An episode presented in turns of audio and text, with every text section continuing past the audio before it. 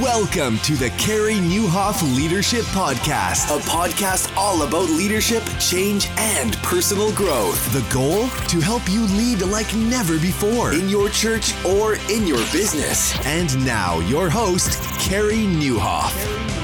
Well, hey, everybody, and welcome to episode 452 of the podcast. It's Carey here, and uh, hope our time together today helps you thrive in life and leadership. Got Erwin McManus back on the podcast. We go all over the place today. And today's episode is brought to you by Pro Media Fire. You can join me, Bob Goff, Nona Jones, and Tim Timberlake for the free five day social media growth challenge. Register today at socialmediachallenge.com and by Remodel Health. Get 50% off their health benefits analysis and learn how much you can save your team by using the promo code CAREY50 at remodelhealth.com slash analysis. Well, as you know, for those of you who are involved in the church or lead at a church, or for those of you who like don't attend church for your own reasons, uh, the church is in a really interesting season right now. And Erwin McManus and I talk about the future of the church how to do evangelism more effectively. By the way, we make a reference here to a couple of episodes he did on the Lewis Howes show. Strongly recommend you head on over to the School of Greatness and listen to those. It's just fascinating. We'll link to them in the show notes. And then authenticity. And uh, Erwin talk, talks a lot about the criticism that he's endured in the church. So, uh, for those of you who have been pummeled and criticized over the last year, which is a lot of you, I think you're going to really enjoy this episode. So, Erwin McManus has committed his life to the study of genius. He's got a brand new book called The Genius of Jesus, and he's committed to the pursuit of God. He never quite knew that one day the worlds would collide. He is an iconoclast, an entrepreneur, a storyteller, fashion designer, filmmaker, cultural thought leader whose singular intention is to, he says, violate our view of reality. He's also the founder of Mosaic, a church movement based in the heart of Hollywood uh, that spans the globe, and the acclaimed author of The Way of the Warrior, The Last Arrow, and now The Genius of Jesus. So I think you're really going to appreciate this conversation. Would you like to help with growing your church or nonprofit during this holiday season? If so, then I'd like you to come on over and join me for Pro Media Fire's free five day social media growth challenge starting October 25th. In the Social Media Growth Challenge, you're going to learn how to turn your social media from frustrating into amazing social media content created in seven minutes a day or less. Uh, you'll learn how to launch a simple social media initiative that will stop the scroll and drive growth this holiday season. And for churches and nonprofits that are growing online, you'll learn how to grow and scale through the power of a proven next step digital format. So join me, Bob Goff, Nona Jones, and Tim Timberlake, thousands of other mission driven leaders for the Social Media Growth Challenge. This is a five day learning experience. It's live this week and replays are available after if you're asking. Register for free at socialmediachallenge.com. Do you remember back in the day how pension plans changed? Uh, used to have like company pension plans, then suddenly 401ks showed up. Well, the same thing has been happening with health benefits over the last decade. It's something called managed individual, and that is replacing old group plans, just like 401ks replaced retirement plans, the traditional ones.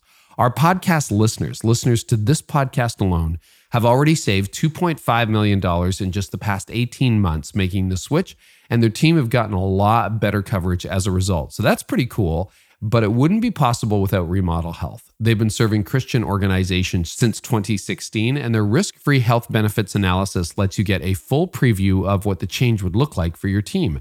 Normally, it costs $35 per employee, but they're letting me give you a 50% discount you can get it with the code CAREY50, That's C-A-R-E-Y 50 when you go to remodelhealth.com slash analysis. That's remodelhealth.com slash analysis. Use the promo code CAREY50. Well, into my conversation now with Erwin McManus. Erwin, welcome back to the podcast. It's so good to see you again and be with you.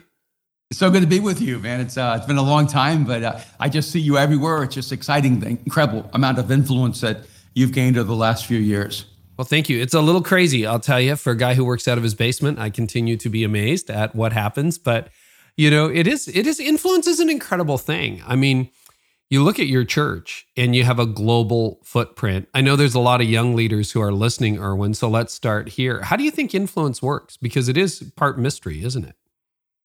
It is. Well, I mean, it works differently today than maybe it did even 10 years ago or 20 years ago yeah. when um, I think in the past, influence worked um, so much more connected to actual uh, productivity. And so you had influence because you'd actually accomplished something significant, and and especially before there was mass media, because um, your entire influence was based on word of mouth or through um, or through power and authority. And now influence is much more connected to fame. It's much more connected to celebrity. Uh, you can become world famous on on TikTok, right? You know, world famous on Instagram, world famous through social media by never having accomplished anything significant in your life. So I, I, I think that probably this area will create a new language for influence. Uh, those who are uh, influencers in the moment, and they're more like fireworks. People are really drawn to them. There's, they have a, a, short-term celebrity status, and and and then you'll have people who um, have sustainable influence, where it's not really about their personal celebrity, but the impact of their ideas, their actions, uh, their commitments shape culture and really carve out a path for the future. So I, I do think we're in a moment where influence is actually becoming multi-layered. Yeah, that you know, I think that really resonates because you're right. We do live in a world where you can be famous for being famous. You have that one video that went viral. You were dancing or you were skateboarding listening to Fleetwood Mac or something like that. And that's kind of your moment, but like nobody could name that person a year later or 6 months later.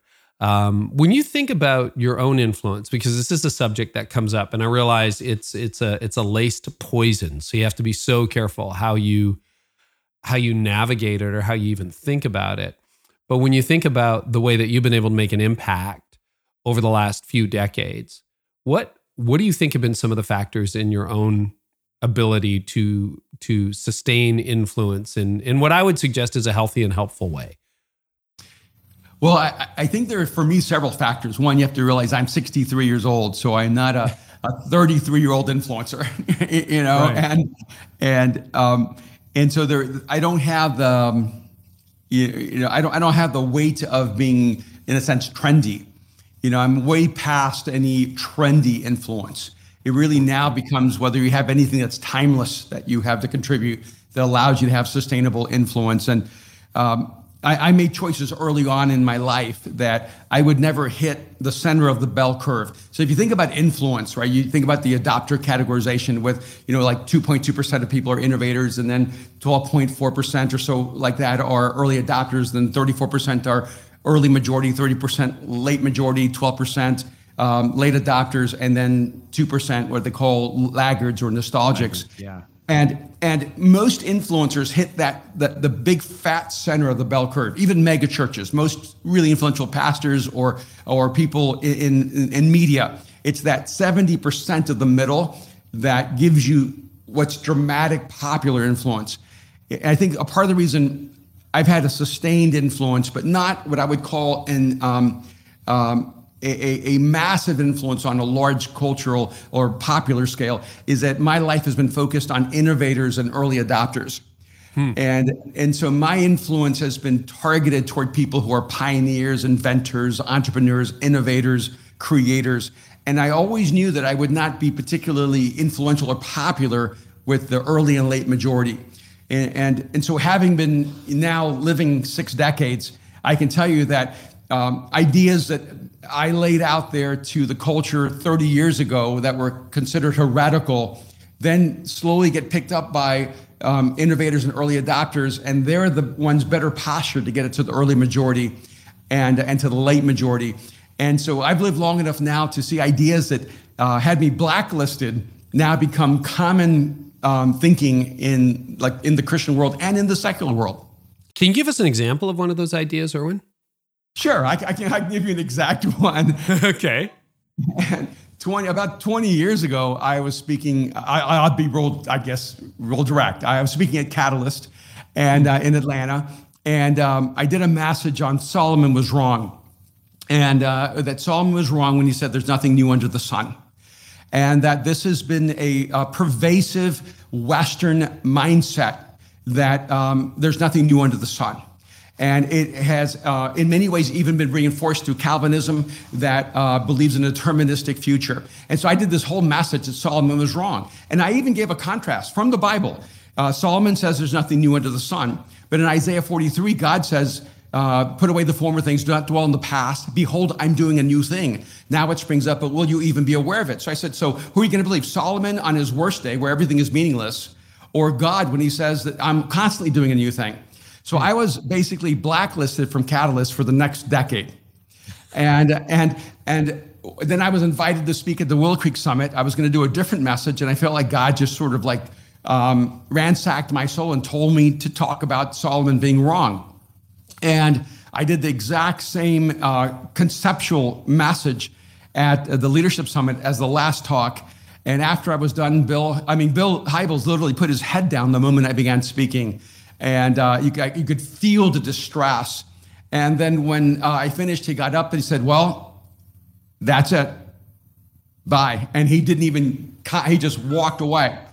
And then, uh, just to add to this, um, Bill Hybels and Jim Otta did a, um, a, a, summit summary a month later of all the speakers. And I've never watched them, but I thought I should watch this one because I know that my talk did not go well. And, uh, and my poor wife's like, why did you have to do that? You know, and, and so when they did the summary of that conference, they put clips of every speaker and talked about their messages except for mine. I was completely eliminated from the uh, post conference conversation uh, um, from the Global Leadership Summit.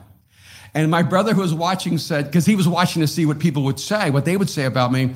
He goes, The worst thing happened to you that could happen to any controversial figure. And I said, What's that? He goes, You were completely ignored. Oh and now, what's interesting to me is that talk had tremendous momentum around the world, even with the GLS. And uh, and then about a decade later, when I was finally invited to go back to Catalyst, I point blank in an interview. They had three cameras, and and I was there in an interview, and they and I said, "Hey, since you asked me all this question interview, I have a question for you. Was I uh, consciously banned from Catalyst because of my message?"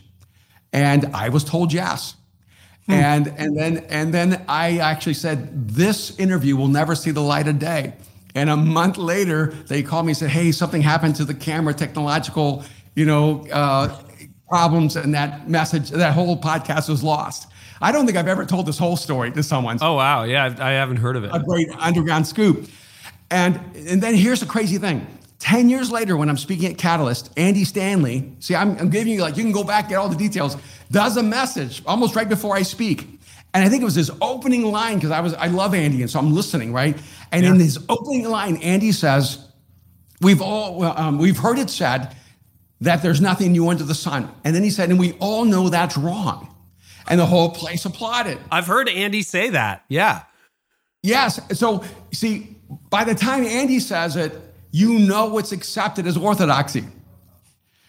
But when I say it, you know it's going to be seen as heresy. And wow. And I remember one of the things I, I, um, I told Brian Houston before I did his TV show was today's heresy is tomorrow's orthodoxy. Hmm. And, and and Brian looked at me and goes, I hope not. but and the reason I said that was he was asking me a question. He said, he said, Have you ever like thought something about someone? And then when you got to know them, you realized your perceptions were wrong. Oh, yeah. And I said, Brian, I know exactly what you mean. You thought I was a heretic. And, uh, and now that you've gotten to know me, you realize I'm not who you thought I was. And, and I've lived with that for my 43 years as a follower of Christ. Huh. And, uh, and I can tell you that 40 years ago, no, I'm sorry, that's, that's not right. 33 years ago, I was in the living room of our house or so, about 30 years ago. And I said, I was in the living room, I said to my wife, I, I, I don't know how long I can keep this silent. Solomon was wrong. Everywhere I travel in the world, everybody keeps saying there's nothing new under the sun. Every time I bring a new idea, every time I talk about innovation, every time I, I try to uh, help create a different future, I'm told by Christian leaders, Erwin, Erwin, Erwin, they would just pat me on the head. There's nothing new under the sun. And, and I said, Solomon was wrong. Solomon was wrong. And my wife said, honey, please don't ever say that publicly. Please never say that outside of this house. So for at least a decade, I never actually said it publicly uh, because I was trying so hard to fit into the box of thinking of Christianity. And the reality is that, uh, Carey, my entire journey in the Christian faith has been people think I'm against Christianity. I'm actually for the church. hmm. but I'm not for mutually accepted delusion. Hmm. And I, and, and I, I finally accepted that my role in this historic movement is that I'm here to violate your view of reality. I'm not here to be popular. I'm not here to be liked. I'm not here to be accepted. I'm not here to be on TikTok. I'm here to violate your view of reality. And that's both for Christians and non Christians. Not to get into a big theological debate, but why was it important for you to point out that Solomon was wrong? What was the idea behind that claim? Because it creates a paralysis among people of faith and their engagement of the future. You see, when I would talk to people about making seismic changes that would impact the world, I would always get this response you know, if God wants it to happen, it's going to happen. Right. You know, God's in charge of the future. God's in control of the future. The future's out of our hands. Or when you just need to realize that, you know, God's in control, God's sovereign. And I'm a really pragmatic person when it comes to the existential expression of our faith in real time and space. Hmm. And I go, you know, evil men do not wait for permission from God to try to activate their will on the world. Yeah, that's true. And and and so they believe they have an impact not only in the present but the future. And then good people sit passively back going, God, if God wants it to happen, it's going to happen. And so what I find is evil tends to have a proactivity and good tends to have a passivity. And I want people to realize that the most spiritual activity that a human being ever engages in is choosing. And that the material from which the future is created is choice. And so in The Artisan Soul, uh, you know, I don't know how many years ago, I actually laid out an anthropology. And a lot of my books actually have an anthropology underneath the theology that all human beings are creative. Right. And that that what makes humans different than every other species is that humans create the future. That humans create futures, not a singular future, but many futures. In the same way that bees create uh, hives and ants create colonies, and create dams, human futures. But we do it so naturally, it's so intrinsic to us that we don't even realize that we're creating futures while we're doing it. And I wanted to destroy the mythology that the future was set, that the future was already determined, and that humans are just passively stepping into that future. By the way, that's the view, that's the view of sci- scientific determinism. And that, uh, and so when you have the National Conference of, of Scientific uh, of, of atheists and, and scientific determinism, they believe the future is set. They believe everything is mathematical. They believe, in a sense, in a fatalistic future and they also believe that creativity, spirituality, and choice are illusions. And I'm going, wait a minute, why is it that Christians believe the exact same thing that scientific deterministic atheists believe? We should probably step back and ask ourselves, where did we get this? Well, and and to be fair, you point out other scriptures where God is doing a new thing. And I mean, Isaiah it says, "Behold, I'm doing a new thing. We have a new heaven, a new earth, a renewed heaven, a renewed earth. The kingdom of God arrives, etc., etc." So I don't want to create a whole debate in the comments on that, but well, well put. Every time God does something, new is attached to it. There is no new without God. Eh, there is no new without God. And and I think that what happens is that when we're trapped inside of the created order, there is nothing new under the sun.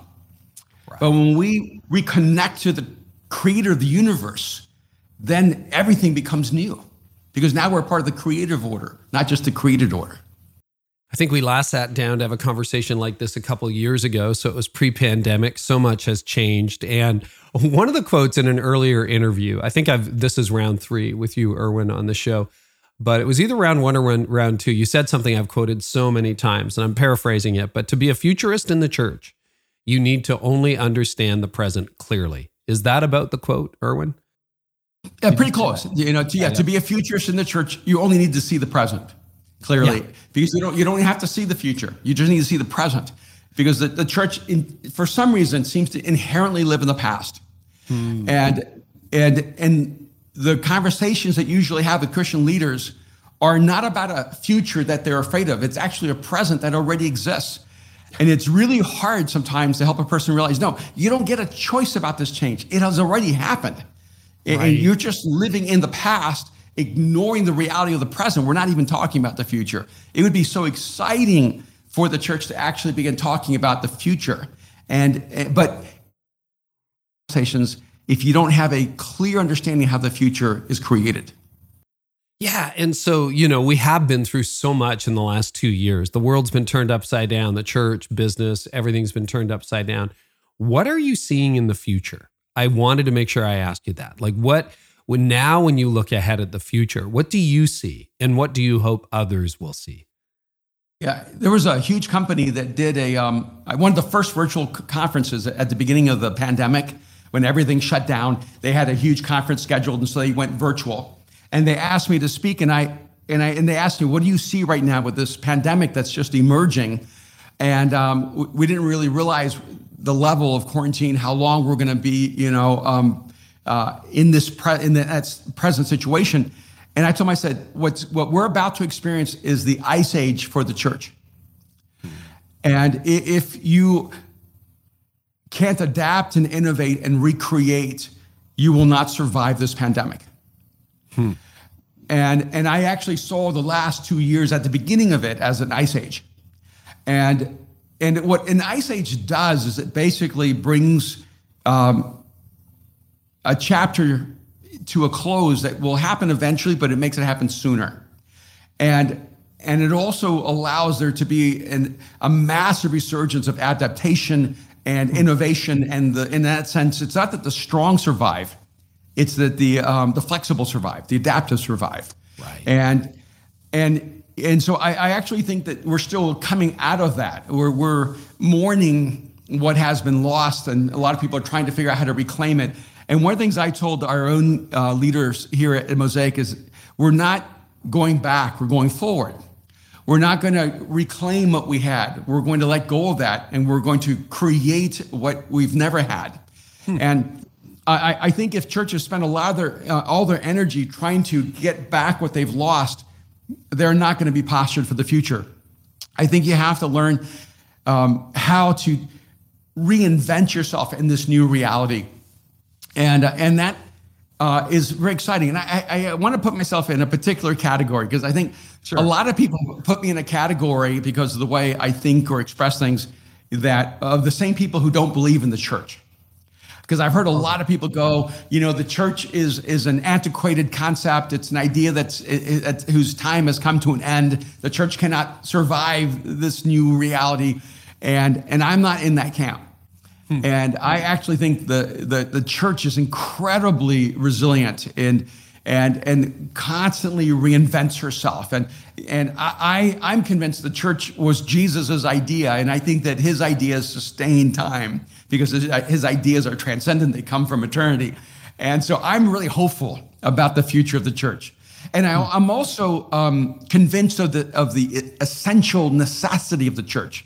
That one of the things people do not know how to do, like if you just look at things objectively, even if you don't believe in God, even if you kind of hate Christianity, one of the things that no other institution or organization knows how to do is create community.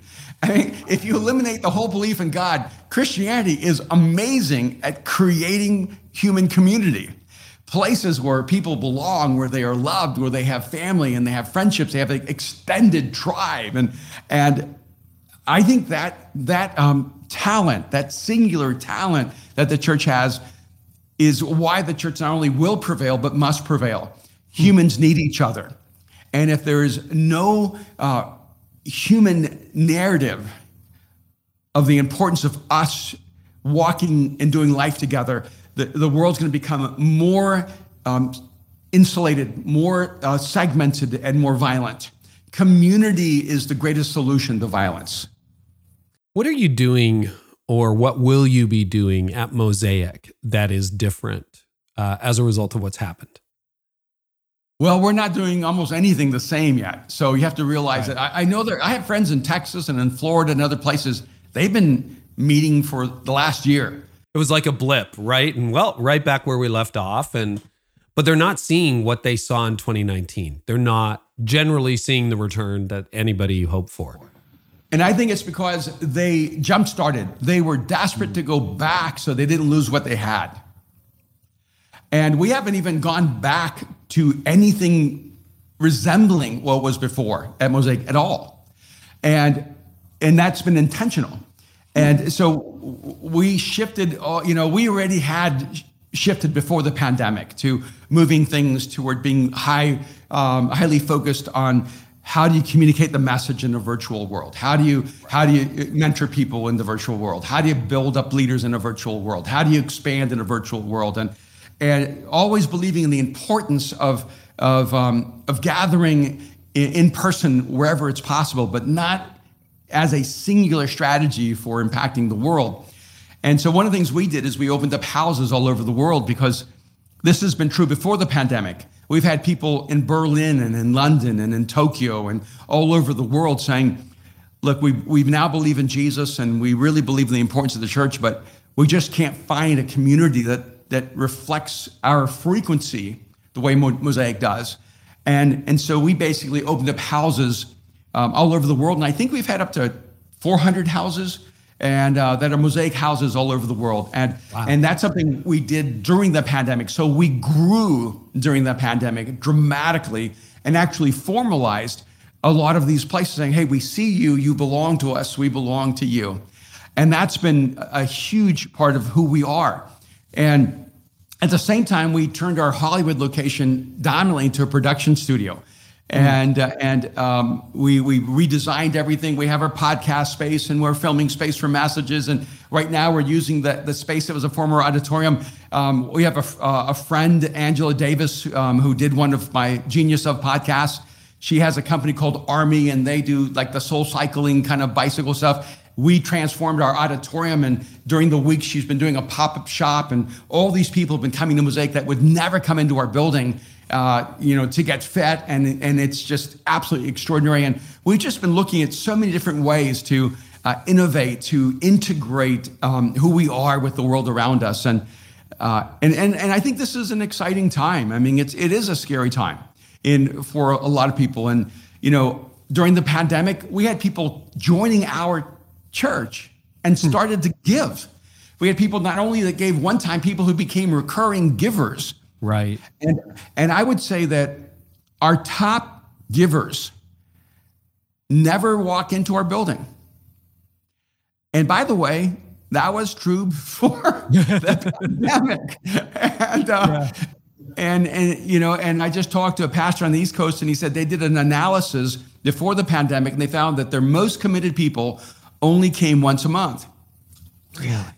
And, and I think that this idea that our most committed people are coming every week is actually a, an illusion that makes us feel like what we're doing is really valid. Hmm. And uh, uh, we probably have like an 80% turnover every week before the pandemic. And, and we realize that. And, and, you know, and so some of it is I, just trying to ask the question how do we engage into new um, domains of human experience? So I would say right now, 80% of my time is um, where I'm out somewhere, maybe 90% is in the business sector, spending time with people right. who are in the business world, entrepreneurs, uh, innovators, uh, creators, and almost, uh, well, maybe almost 0% of my time. Do I spend any time in the, in the kind of uh, the Christian space right now? No, actually, I'd say 100% of my time and uh, is in those other domains. Uh, because if you're going to, in a sense, do evangelism in this new world, you better learn how to um, inhabit this new world well. I want to go there. I just want to ask you: Are you rethinking in-person gatherings and how they will be? Are you back yet in person on Sundays, or will you come back soon? Or we we will come back um, in October when we launch our the Genius of Jesus series connected to my book. Uh, but right now we do we do have in-person gatherings, uh, but they've been mostly video worship and video messages. Right. And uh, and and then we just encourage everyone who's vulnerable or has you know um, is immune compromised or is nervous just to keep joining us online. And so we're not trying to create a two-class system where um, the the really committed Christian is the one who's coming and the and the, the, the one who's not coming coming online is not committed Christian. And we, we just realize that we, we have a very complex world in which we live in. And what we want people is to become just fully passionate followers of Jesus, connecting people to Him in whatever environment. I was just in Mexico City this past weekend. We have a campus there. Um, we did our first gathering in almost two years because uh, Mexico City was really locked down. We we were in the middle of Polanco, which is like the Beverly Hills kind of of um, of Mexico City. We, there's an outdoor arena venue that we rented, and we had around a little over 1,400 people show up. Wow. And for the first gathering. So you cannot tell me people are not hungry to come back together. And, and I, I think this is something I used to teach before the pandemic, and I think I, I want to reemphasize. Um, gathering together is not a singular experience for the church. This is, this is a human communal reality. Um, going to a soccer match, you know, have 120,000 people jammed into a stadium in Brazil or wherever it may be. You know, going to an NBA basketball game, 20,000 people jammed into an arena. I mean, why do people like the live experience where they can watch it on television and it's a better visual experience? Mm-hmm. It's because humans long for that communal dynamic where you are, you know, um, the home team and you're experiencing this with other people and you're all cheering and, and chanting and oohing and awing together. Uh, there, there's a reason. Why would you go listen to Coldplay or U2 live in a concert with, you know, 25,000 sweating fans when you could just buy the album and it's perfect? Yeah. It's because humans don't need perfect experiences. They, they need authentic, trans, uh, transparent human experiences. And, and when people say, well, you know, the, it's really the end of large gatherings, I'm going, that will never be true. And uh, not about the church. Uh, people want to pack the stadium. They want to pack the arena. They want to be with 50 other thousand people who love Bon Iver, you know? And, uh, and then some people will choose that intimate place where they're going to pay a lot more money to get to hear Bon Iver with only 200 people. And, right. and the reality is that, you know, some people will go to that, um, soccer match, but they'll buy the suite because they just want to be with 20 people in the middle of 80,000 people. And there are different kinds of humans. They have different kind of wealth experiences, uh, but the, the, the longing to celebrate with other people, something you are deeply passionate about, I don't think that's ever going to go away because I think it's a human experience. The problem is that the church takes for granted what kind of experience is necessary to create that kind of human dynamic. And we have to continually re examine whether we're creating that well. How are you re examining your in person services? Like as you move forward in October and beyond, what are you thinking you might do differently and what might you do the same? Well, one of the things I am doing right now is, um, and I've just started doing this, is uh, we we record, we film our messages for on, for our online community.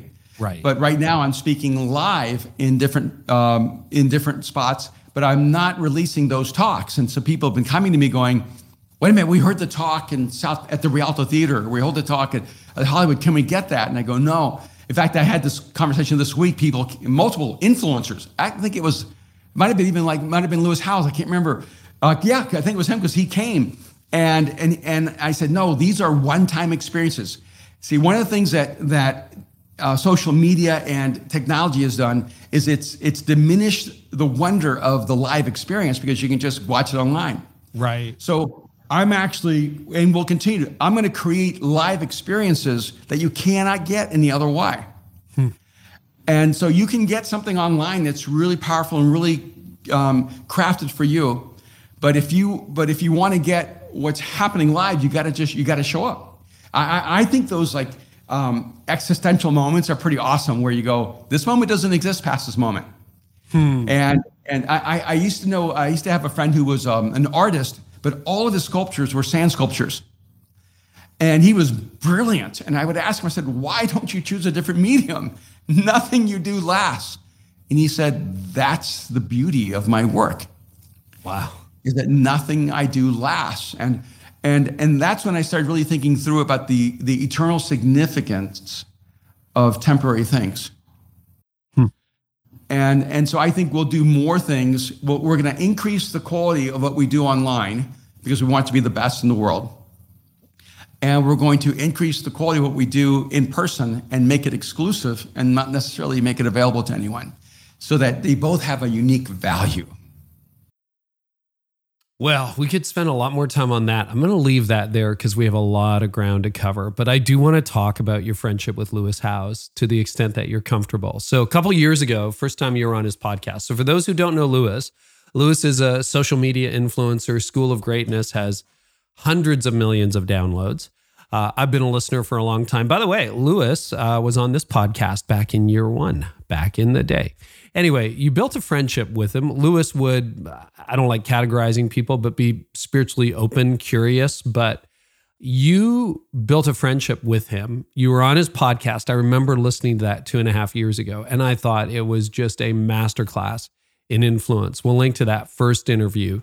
Then you were just back on. So as we're recording this, he has not released part two of the second round of conversation with you.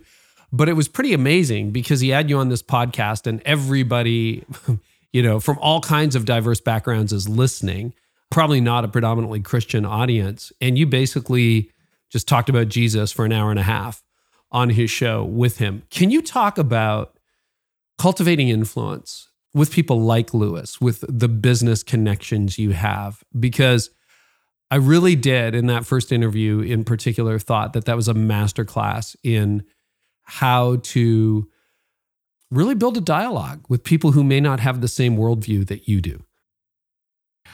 One, I love Lewis, and he has become a very, very personal friend. And um, it, it is funny because I had him on on my Genius of podcast, and I immediately got someone sending me a negative critique, going, "How can you have Lewis Howes?" And I think people don't understand that I'm not interested in spending my life with people who believe and who agree with me and who have already yeah. found faith or and and and I think the tragedy sometimes is that uh, we think holiness is irrelevance.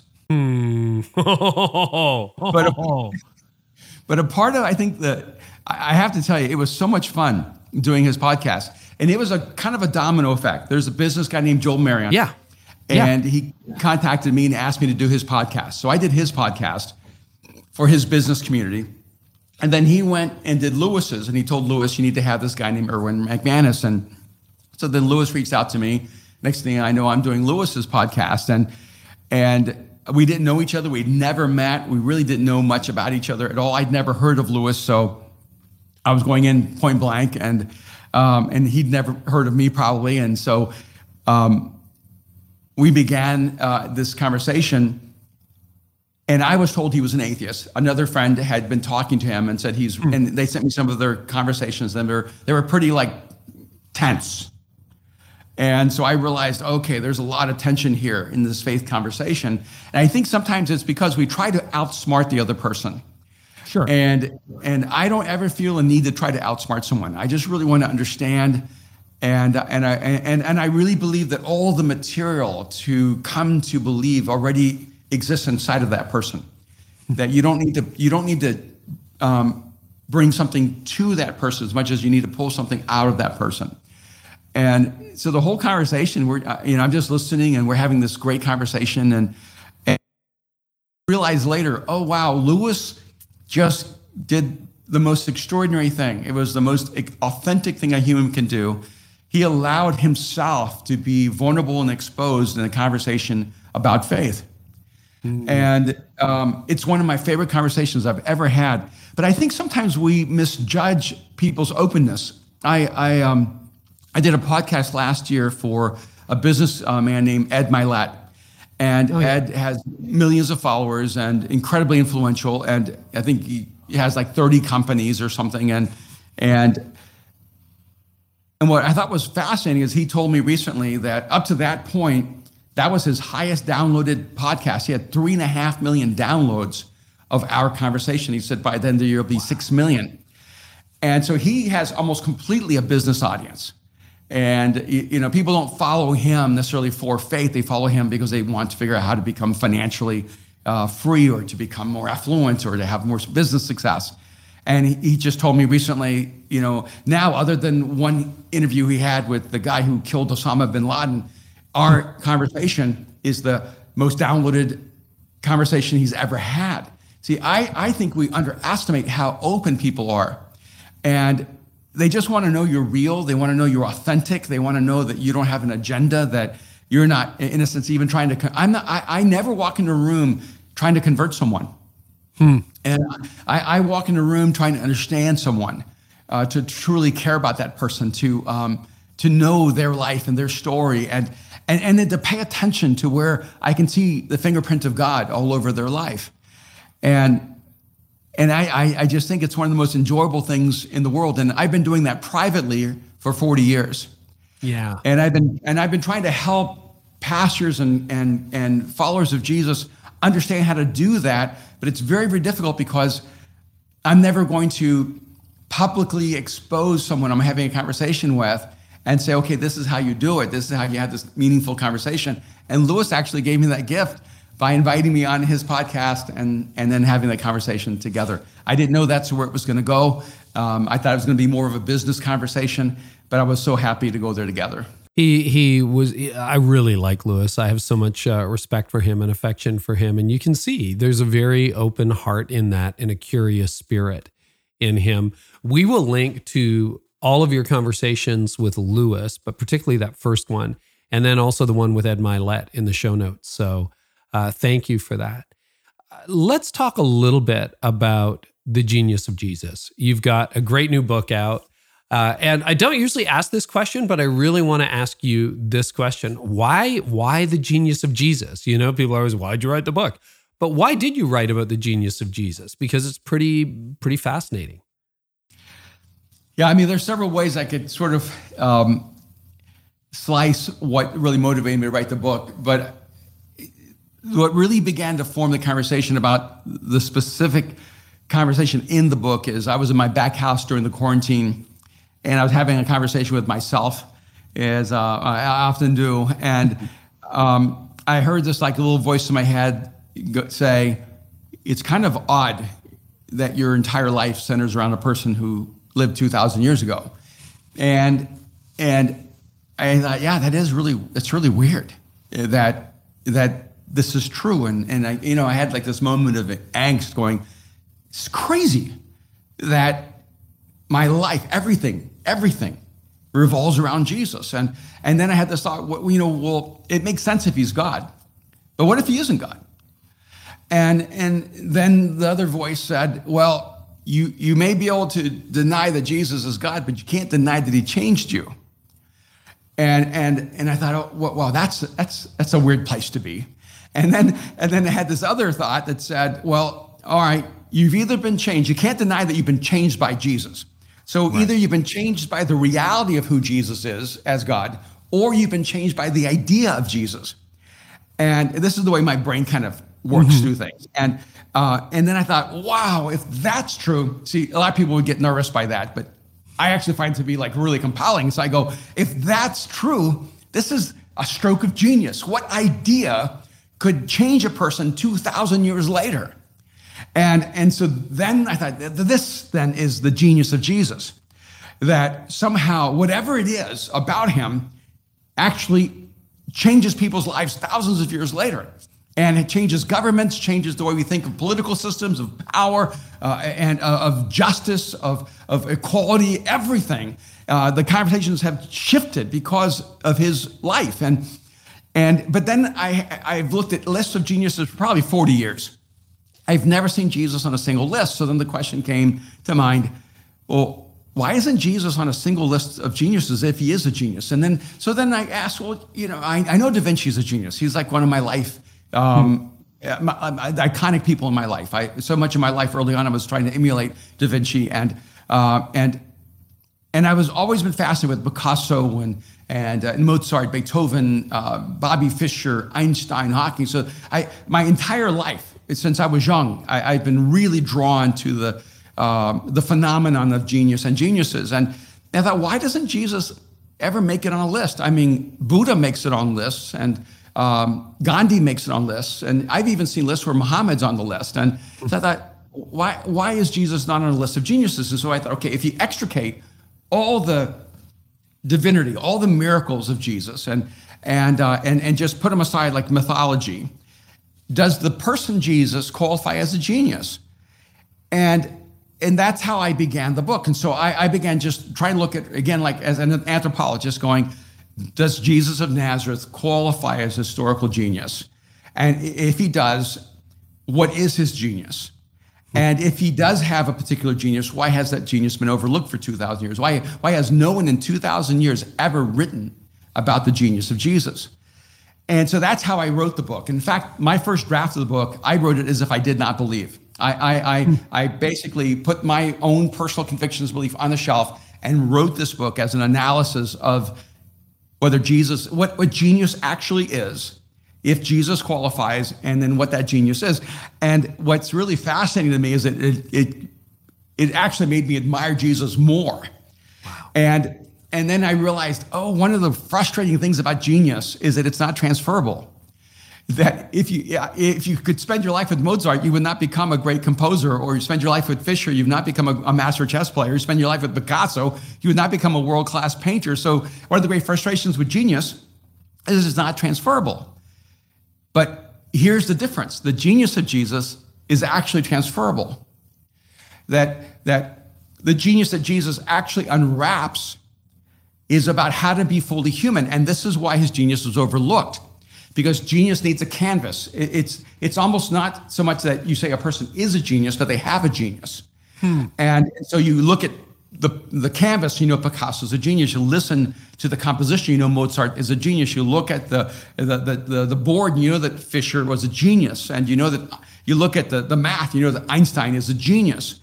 But where is genius? Jesus' is genius displayed, and you realize, oh, this is why it's so easily missed because the canvas of the genius of Jesus is the human spirit.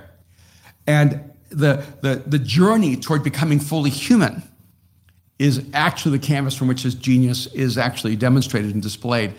And that for me became so fascinating. But after I sent in my first draft, my editor came back and said, Hey, could you put back into the book that you actually believe so that you don't trip up people who actually believe in Jesus? Now they'll think you're a heretic. And, and I actually thought the book had a unique elegance uh, without my personal belief because I, I, think Jesus stands alone without my belief.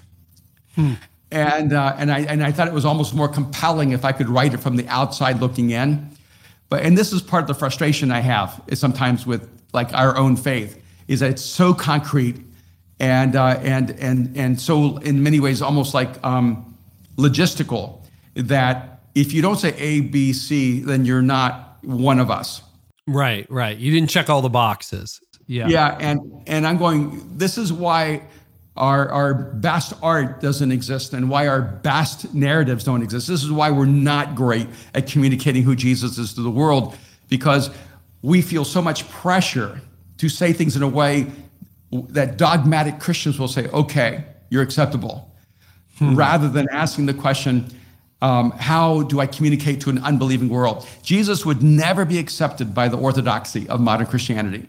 I mean, just the fact he talks about wheat and talks about bread, he talk, you know, he turns water into wine and he talks about water, and you know, he's just not using Deuteronomy or Exodus enough.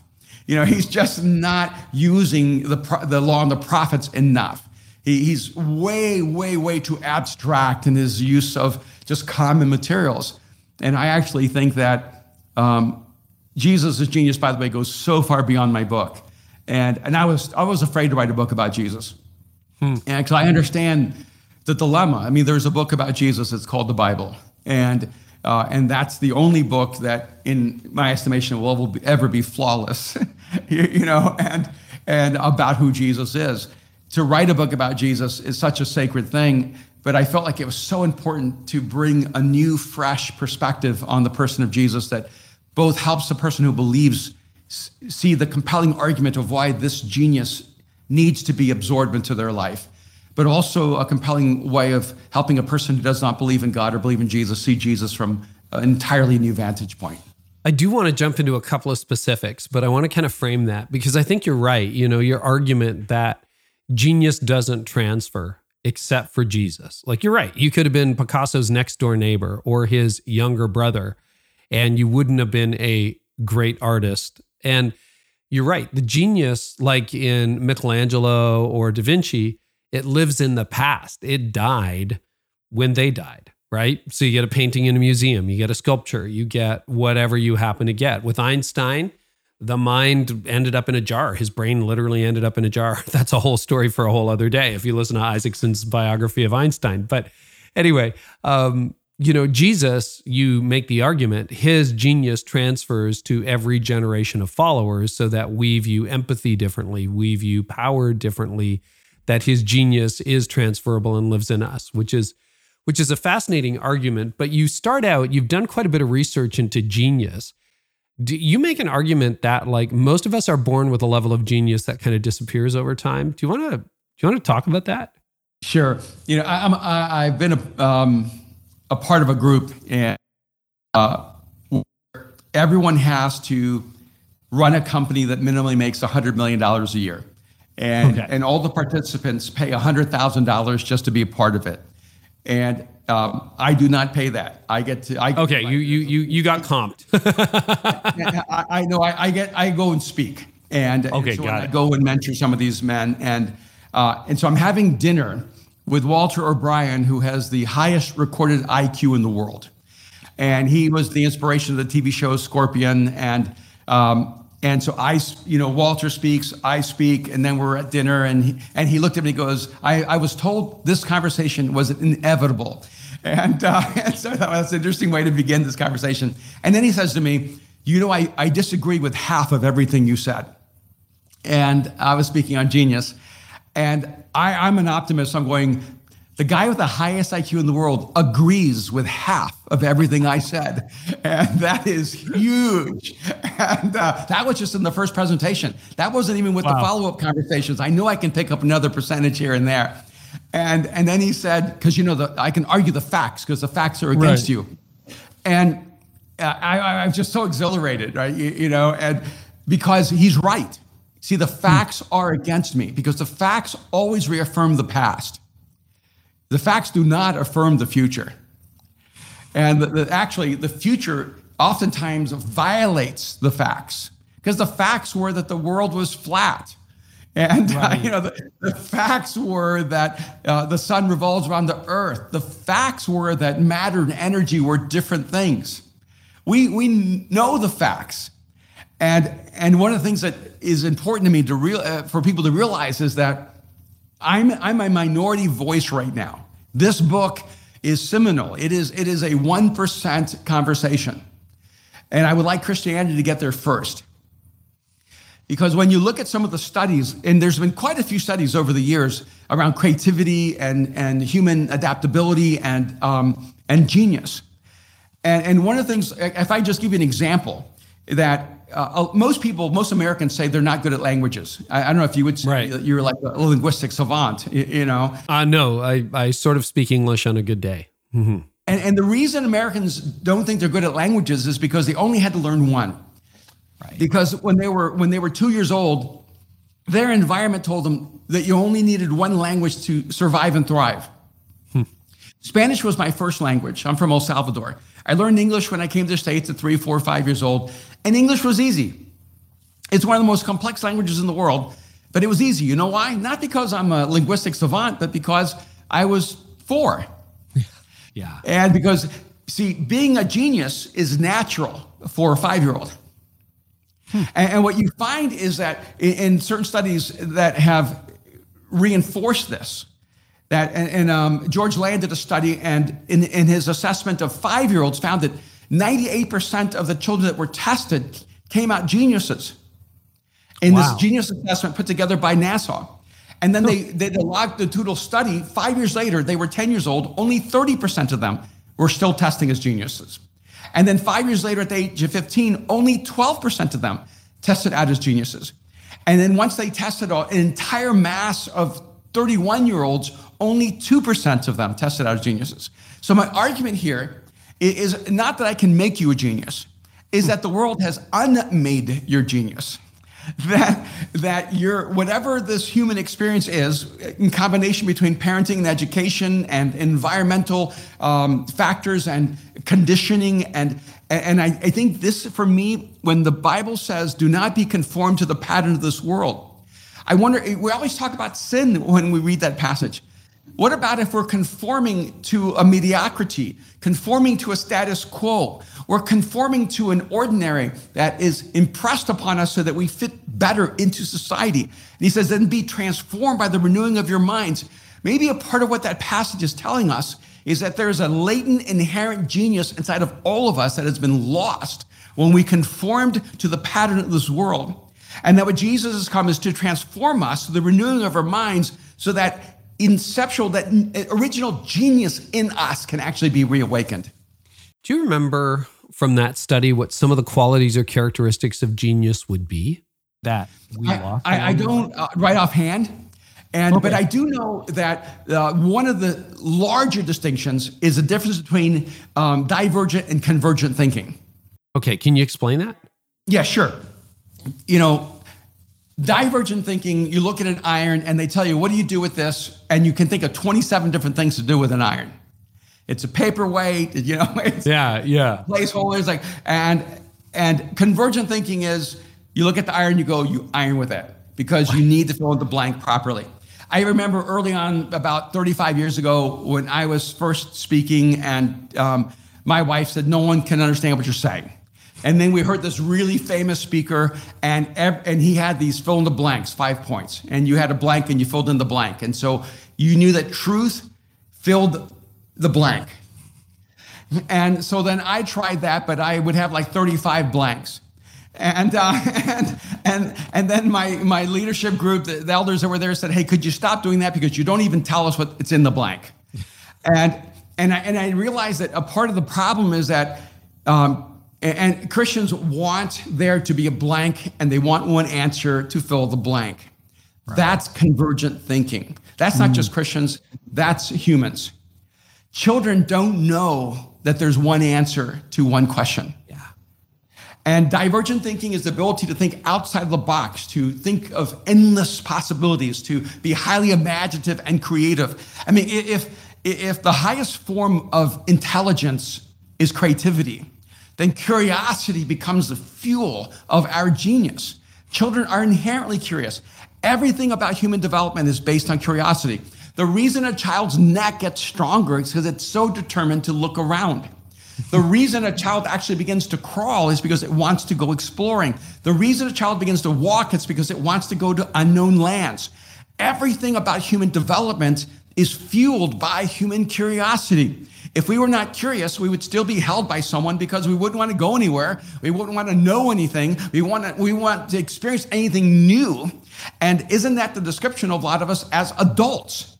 We don't want to experience anything new. We don't want to know anything new. We don't want to go anywhere new. We don't want to even want to try any new food or any new experiences or places. And our curiosity is essential to unlocking our genius. And so I, I think that this divergent convergent thinking is really critical. And I remember one day uh, in, uh, in an interview, someone asked me, uh, Erwin, what do you do? What are your practices or habits to think outside of the box? And, and I remember saying, this was probably 20 years ago. I said, You don't understand. I work extremely hard to think inside of the box. That when I became a follower of Jesus, to belong to the church. I wanted so bad to think like all the, the most influential Christians that I would actually try to learn how to think inside of the box. Most of the time, when I said something outside of the box, it was an accident. I didn't know it was outside of the box. I didn't know it was wrong. I didn't know it was heretical. I didn't know it would create controversy. And I think the one thing I'm really grateful for is that in, in all the different experiences I had growing up, my imagination remained unlocked. Wow. And, and I think that, that, that part of the inherent creativity that God gave me wasn't something that made me special. It didn't make me different than other people. What makes me different is that I didn't lose it. Yeah. You know, Erwin, I've seen a similar thing and wondered about it non scientifically. Like there's a wonder in a child's eyes. And at some point, sometimes it's four, sometimes it's age eight, but it's almost always gone by 10. But that wonder just kind of disappears. And the same with trust. Like kids are so naturally trusting. And then somewhere along the line, you can tell that they're they're they're hedging a little bit. They're worried they're not as open they're not as trusting and i always think like what happened to that child like what what story what series of events and it doesn't have to be big and traumatic but life just kind of beats that out of us um, anything else about genius what about walter who whose scorpion was based on what else did you notice about him or learn from him in that conversation Well, I mean, I've, I've, I've been around him a bit, and he's really a brilliant guy, really inquisitive, really thoughtful. Um, I, you know, I, I sometimes I, I just, um, well, actually, almost always. Whenever I begin a new relationship, I'm more in the learning mode. You know, I, am trying to learn from that person. I'm trying to grow from that person, and I just believe that every human being has something to teach me.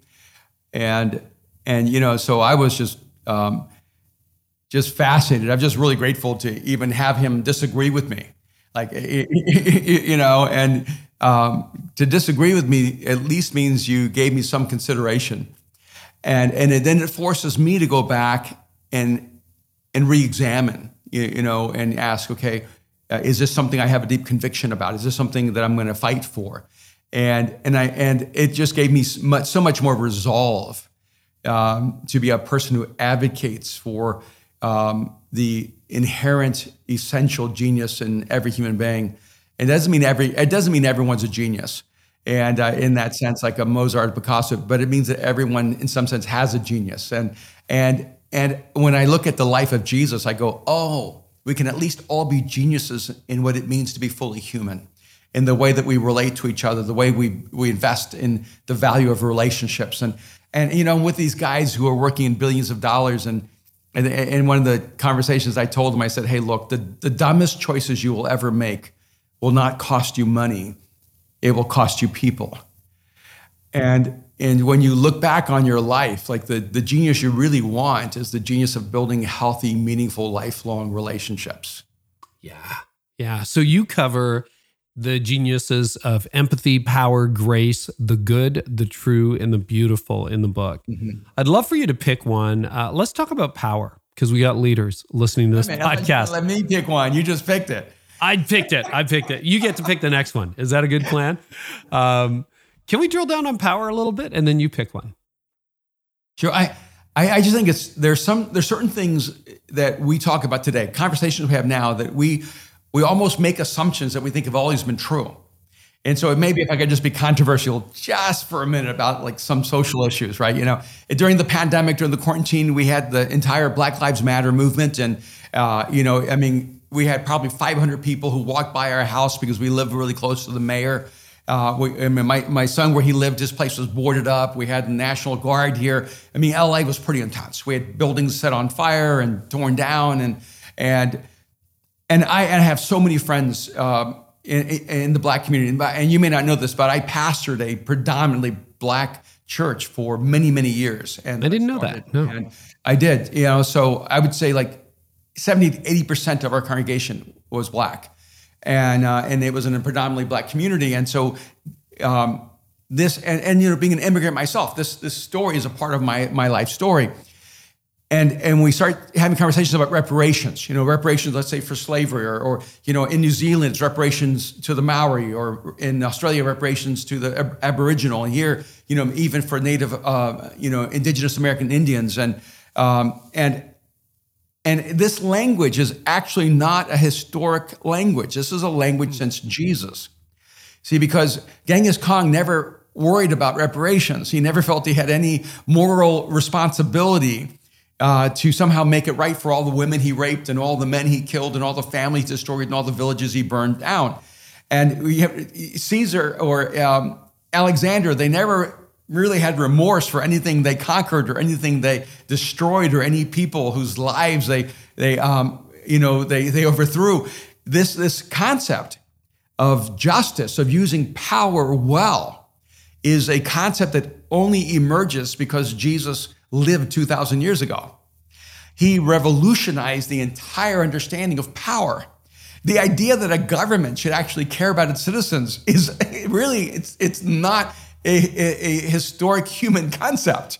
This, this concept is infused by the ethics uh, that Jesus brought to the understanding of power. That, you know, it says that Jesus, when Jesus had all power and all authority, he ties a towel around his waist and he washes his disciples' feet.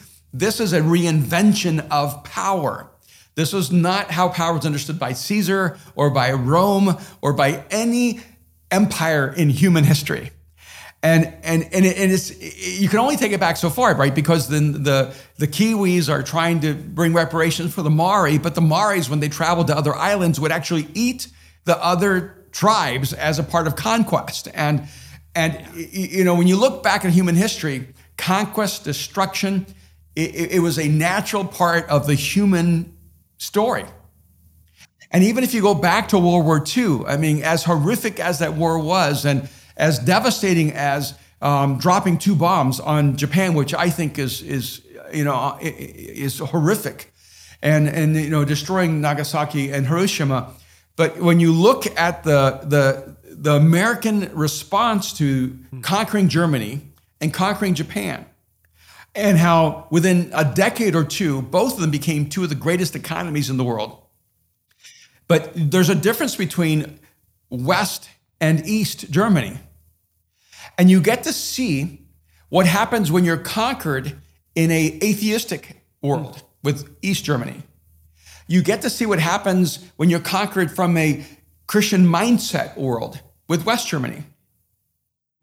And you, you realize that the, Japan becomes one of our greatest allies. That doesn't happen historically.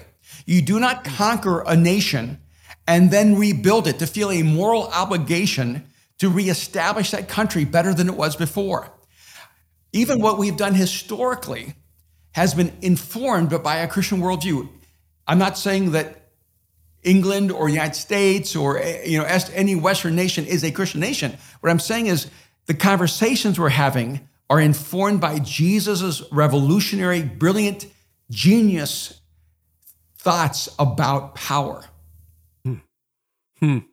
I heard you in your Lewis Howes interview talk about uh, the Hebrew scriptures, Jesus teaching about turning the other cheek and going the mm-hmm. extra mile, which in many ways we've just kind of popularized into trivial ideas, but they had they had a pretty powerful origin. Do you mind sharing that, Erwin?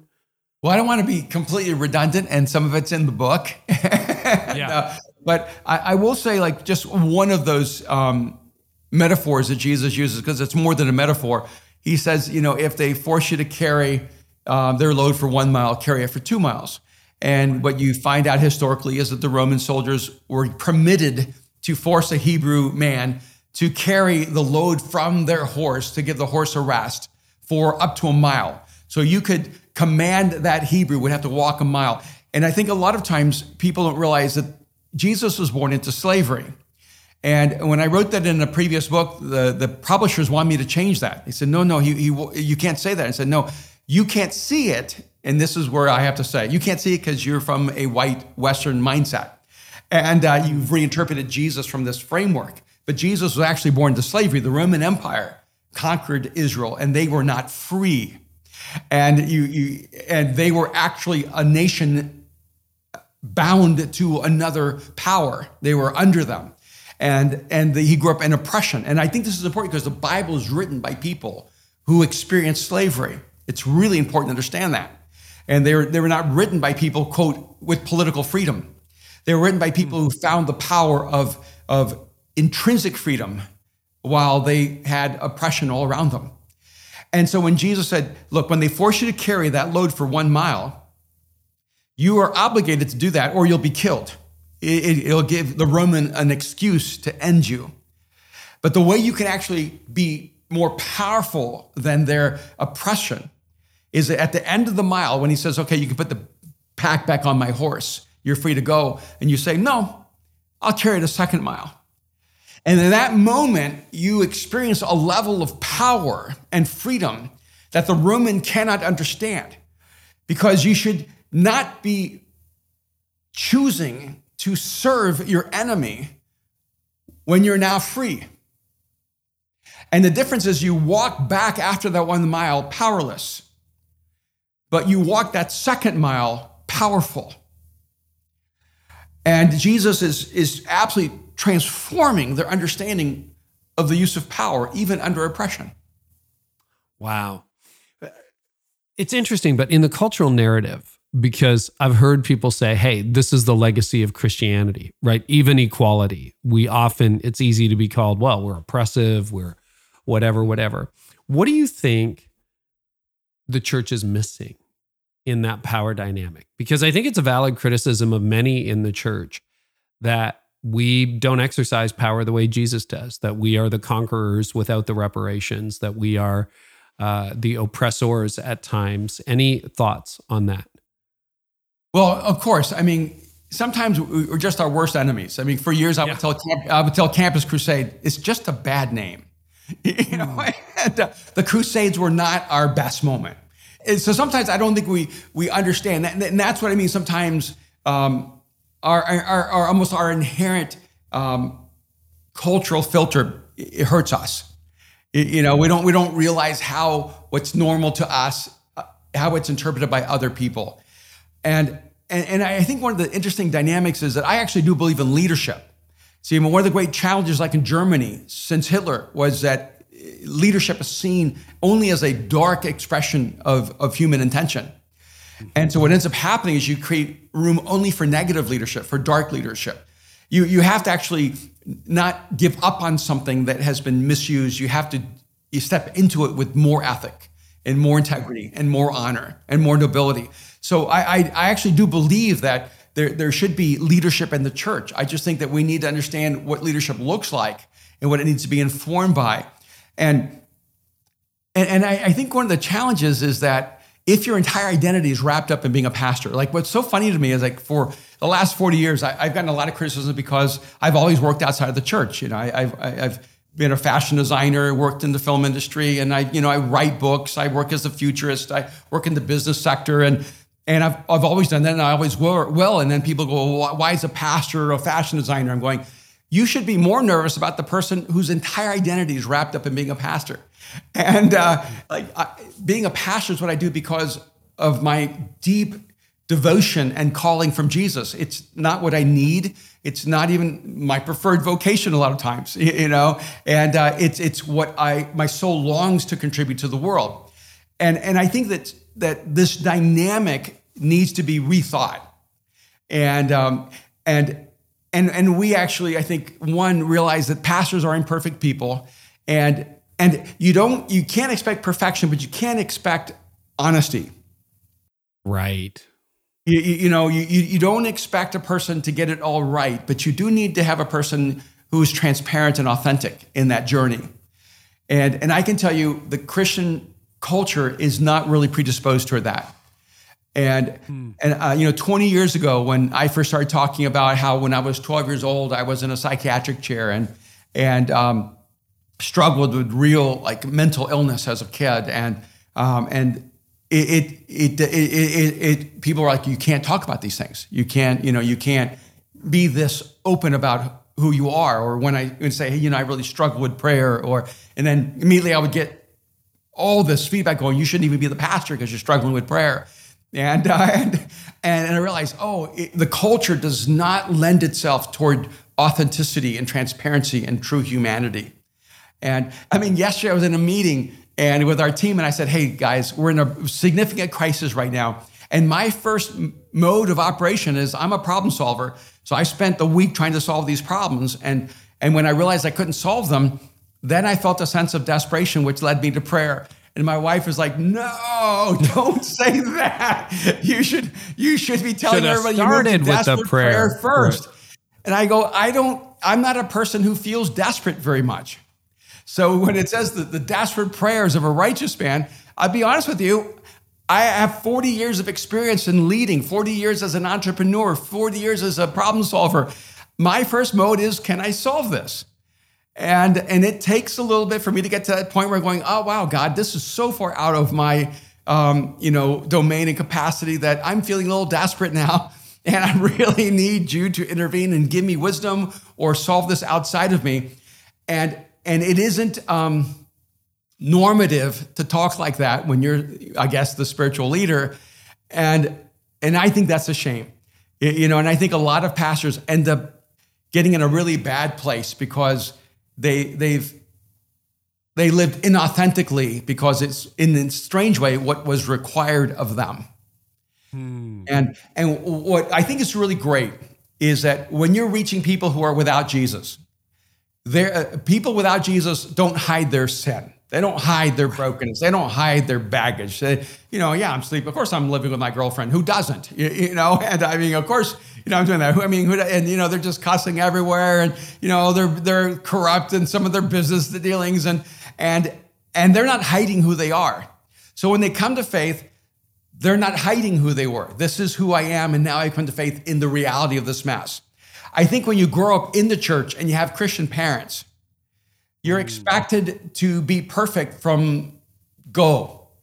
So you're five years old and you can't have a temper tantrum. You know, don't you love Jesus? You know, you're you're eight years old. You can't hit the kid because they took your toy because you know you love Jesus. You know, you're you're 11 and or 12 or 13 and you can't be going through puberty and and and you know and having sexual thoughts because you love Jesus. And and and I think a huge part of the dilemma is when you grow up in church life, we suffocate people into pretension because they can't just be honest about what they're really going through and who they really are. And I think a part of what we have to reclaim is the ability to create safe environments for people to be imperfect. And then you're going to have better pastors. And uh, because they didn't learn how to fake it uh, until, quote, they made it. Thank you for your refreshing honesty. I really appreciate it. So you get to pick one now. Uh, which uh, which genius do you want to talk about, Erwin? Uh, you know, the, the one that when I was writing it, I felt like this epiphany was the chapter on the good. Okay. And in fact, when I was writing that chapter, uh, my only real concern was I could not express effectively what was going through my mind. And because I, I, feel like many times I have ideas and thoughts that I have not yet been able to translate into language. And, and as I was writing this chapter, it, it, was the first time I felt like I ever put into writing my own moral compass. And, uh, you know, I've been a follower of Christ for 43 years. And, um, and one of the things that the people who are close to me, you know, will tell you is that I'm, I'm the same person, you know, anywhere you meet and on, on the platform, you know, in my backyard, wherever I am, I'm just me, you know, and, and, and it, I, I, I've realized that I wasn't making decisions between good and evil and right and wrong. That, that early on, that's all I heard. And I know that's the Christian narrative. It's like the devil or God, right? You know, and, um, and I think that's actually a very primitive, low level of thinking. That when you're thinking about good and evil and right and wrong, you're, you're still at the basic level of thinking. It's not that it's not true, it's that it's not everything. And, and so uh, in, in that chapter, I talk about how Jesus shifts because the Pharisees were all about right and wrong. Is it right to heal on the Sabbath? Or is it wrong? Is it right to do good or is it wrong? And so the, the, the, religious leaders were all about right and wrong. I think right and wrong gets you into a moralistic dilemma. It's about who's more right and who's more wrong. And what Jesus actually did is he changed the, the compass. He said, you're asking about whether something's right and wrong. What you should be asking about whether it's good. Hmm. Because God is good. So he's not making choices between right and wrong. He's making choices between the right and the good. And because God's never choosing between the right and the wrong, because God's never tempted by right. the wrong. And he's actually trying to elevate us. Like once we get to the right, we're just getting started to the good. And so I don't wake up in the morning thinking, am I going to rob a bank? You know, and uh, uh, and although the, the television series from Spain, Casa de Papel, is one of my favorite. I think it's called Money Heist in English. And, and it sounds so fascinating to, to rob the, the Bank of Spain. But I don't wake up in the morning going, am I going to rob a bank or am I going to, you know, try to do good today? You know, and I, I'm not making moral decisions the way I was when I was 20. And uh, before I met Jesus, and even as I came to know Jesus, I was making a lot of early moral decisions between right and wrong, right and wrong, right, and wrong, right, right and wrong. Mm-hmm. And then one day I was making decisions really between right and right and right and right. And then eventually what clicked in my mind was uh, if you're only making decisions between right and wrong, um, you're not elevating to the genius of Jesus, which is choosing the good. And so I began making decisions in my life. What's the most good I can do? And and how do I actualize that good through my life into the world? And if I can make choices on the good, I'm actually elevating my level of thinking. I love that thought. That's actually very convicting and very challenging. Mm. So, last question Is there any question no one's asking you that you wish someone would ask you? Wow. Um, That's a that's a great question. I, I, I don't know. There's a question that I'm not being asked that I wish people would ask me. Uh, probably questions not being asked, and I'm glad people don't ask. Me. We all have a few of those, don't we? You yeah. know, um, yeah. Yeah. I, I guess um, the the thing that really, for me, I don't know if this answers that question, but you know, I, I think I've written 11 books, and they all have meaning to me, and they're all really important. I wouldn't write them if I didn't think they were. Um, but I do think this is the most important book I've ever written. Mm. And um, I've never actually even tried to sell a book. It just hasn't been my thing. And um, publishers get upset with me. My friends do. Bill Hybels asked me once, "Why do you even write books? You don't even care about selling them." And you know, and and I realized I like the creative process. I don't really like the process that is demanded for selling something. Uh, but frankly, I'll do anything humanly possible within ethics and integrity to get this book out to the world because I think it's the most important message I've ever put out into the world.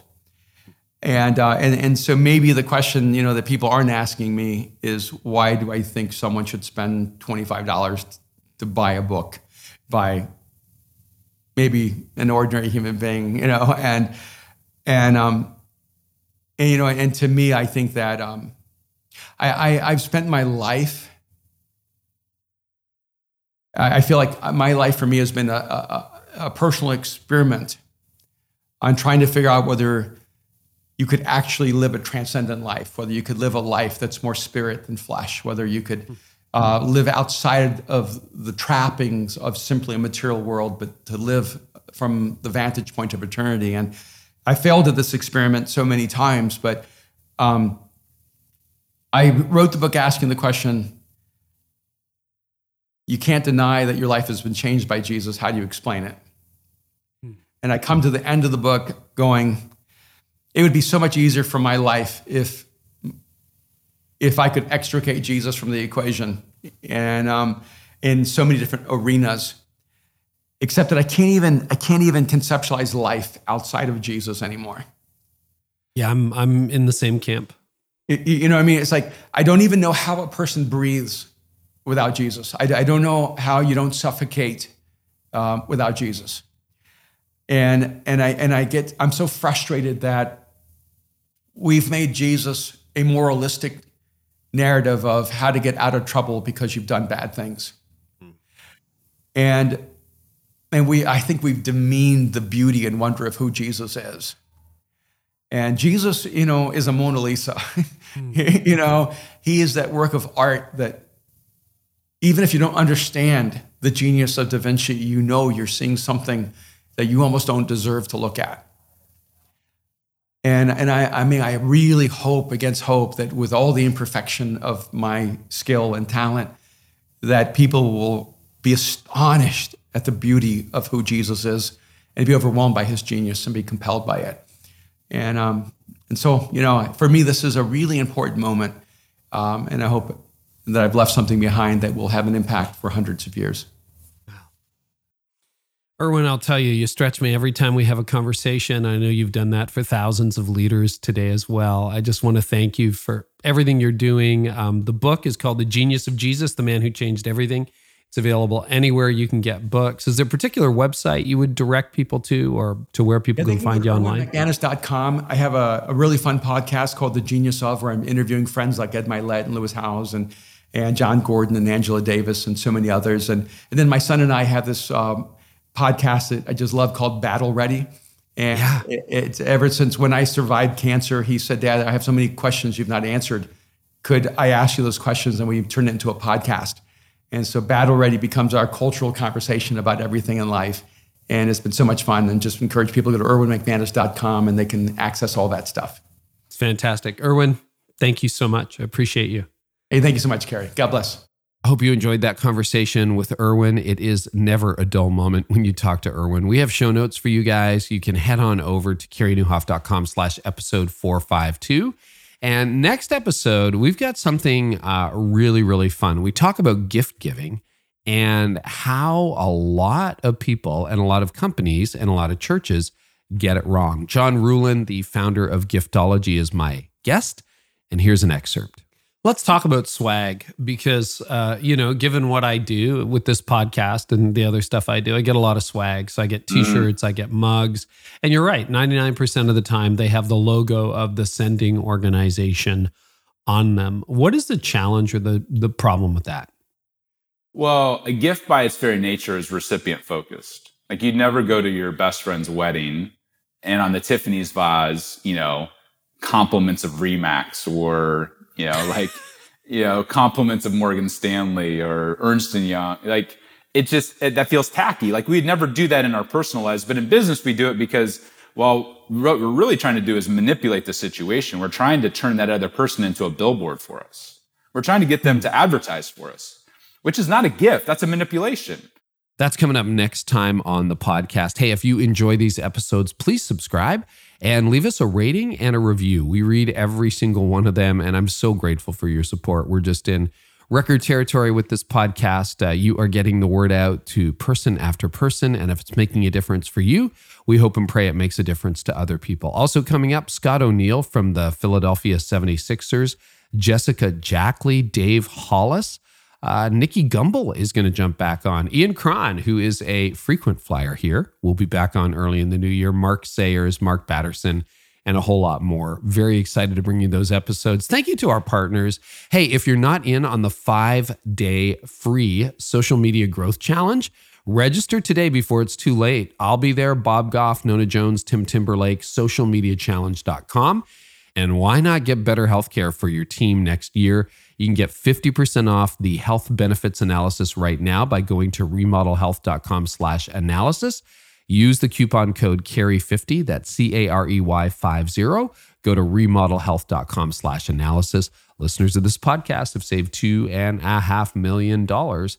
And by the way, I do an awful lot over at my website, careynieuwhof.com. That's where I do a lot of writing on a weekly basis. My writing alone is accessed over 600,000 times a month. And every day we send a little nugget of goodness to about 80,000 leaders, and they get uh, a short little daily email. If you're interested in that, I would love to, to help you with more than just this podcast. That's all over at careynieuwhof.com if you want to sign up for the email list. I think it's about 83,000 people now careynieuwhof.com slash email. Anyway, thank you so much, everybody. I uh, hope you had a great day, and we will catch you next time on the podcast. And I hope our time together today has helped you thrive in life and leadership. You've been listening to the Carey Nieuwhof Leadership Podcast. Join us next time for more insights on leadership, change, and personal growth to help you lead like never before.